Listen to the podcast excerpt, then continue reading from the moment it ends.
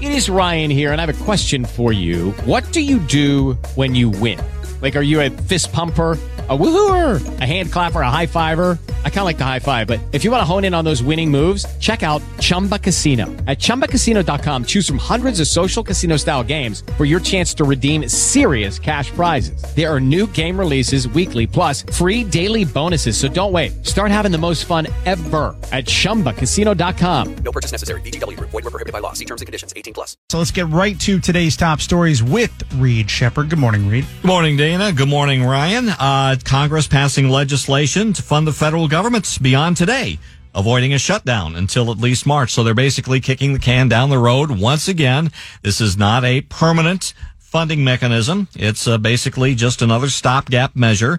Uh, one thing that I found very interesting in uh, in terms of the in terms of this being passed is that the House GOP is virtually split on the bill with I think a difference of like just one or two members being in favor of it as oppo- as uh, uh being opposed to it, which is going to be a real challenge for Speaker Mike Johnson going forward. Right. This was passed with bipartisan support, Democrats helping Republicans and Speaker Johnson get this over the finish line. You know, it did feel weird a couple of weeks ago when they were talking about reaching this uh, bipartisan agreement on spending for the rest of the year.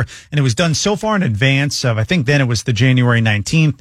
Uh, I think this was the deadline. It was January 19th. And, and I don't know, it just didn't feel right. Like this stuff comes down to the last minute. I think we've gotten used to that. And it's usually just a short term measure, you know, where they kick the can down the road. This feels more normal to us. Yeah. So, you know, again, maybe there's a possibility that using this as kind of a framework that they can come to some sort of a more long-term agreement than just uh, something that keeps the government funded through the end of March. We'll have to see. Right.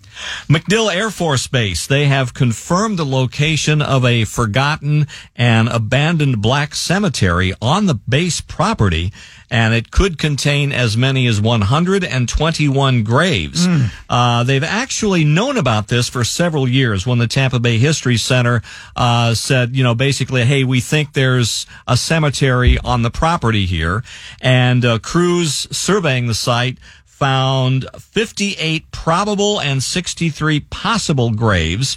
Um, memorial service was held a couple of years ago. A marker was erected at the site, but this is kind of a confirmation that there really is a, a cemetery um, at, uh, at, on the site down there. And They've got a lot of work to do yet. Yeah. Uh, surveying. I think a lot of these revelations about these uh, forgotten black cemeteries came from a Tampa Bay Times investigation into all of this. Some researchers, I believe, who were Yeah. working on this stuff. And it's just stunning to learn about how many of them um, were just, you know, built over in some cases, uh, just destroyed um, over you know uh, this long period of time. Now we're learning where they all are, and it's uh, It- built over, forgotten. Yeah. Uh, eminent domain, you know, housing over the years. real stain on the Tampa Bay area's history uh, for that to be done, for these black cemeteries just to be you know cast But- aside like that. Yeah, but at Do we know, like on MacDill, like where, like what's on top of it? What do they build? on- What specifically? I think right now, from what I saw, the video that I saw, basically, it's it's kind of like a vacant lot. It's an empty Okay. lot. There's there's nothing there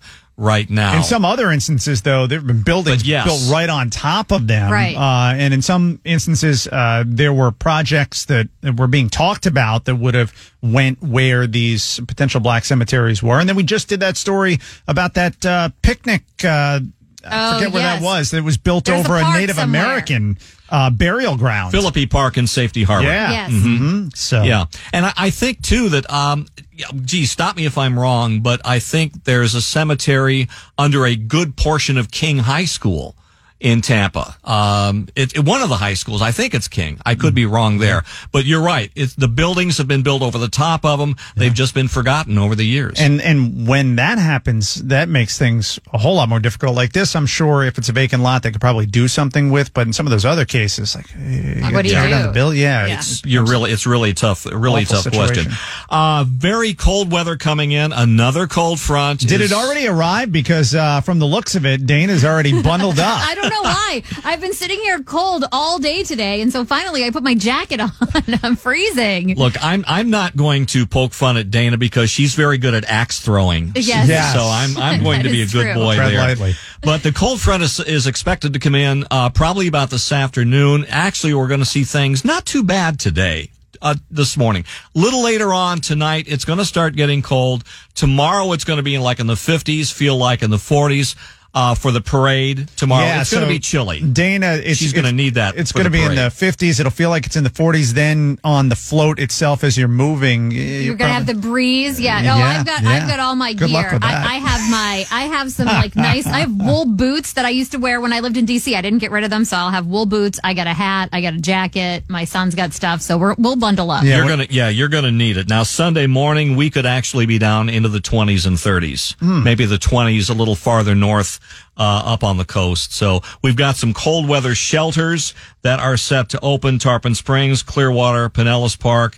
Uh, four of them in St. Petersburg and Spring Hill in Pasco County, all set to open tomorrow at 6 p.m. I saw the snow up north, like Chicago. I think it was 18 to 24 inches of Yeah. snow. Up in the DC area, they canceled school again today because of snow. Right, Yeah. right. Uh, here, uh, though, I mean, the rest of the country, they should feel for us. Ooh, 20 below in Bismarck. I mean, like 30 degrees. I have to put a jacket on. talking about this is outrageous. All right, Really? Uh, Reed Shepherd, thanks so much. All right, thank you. The Ryan Gorman Show on News Radio WFLA. Follow us on Facebook and Instagram at Ryan Gorman Show and find us online at ryangormanshow.com.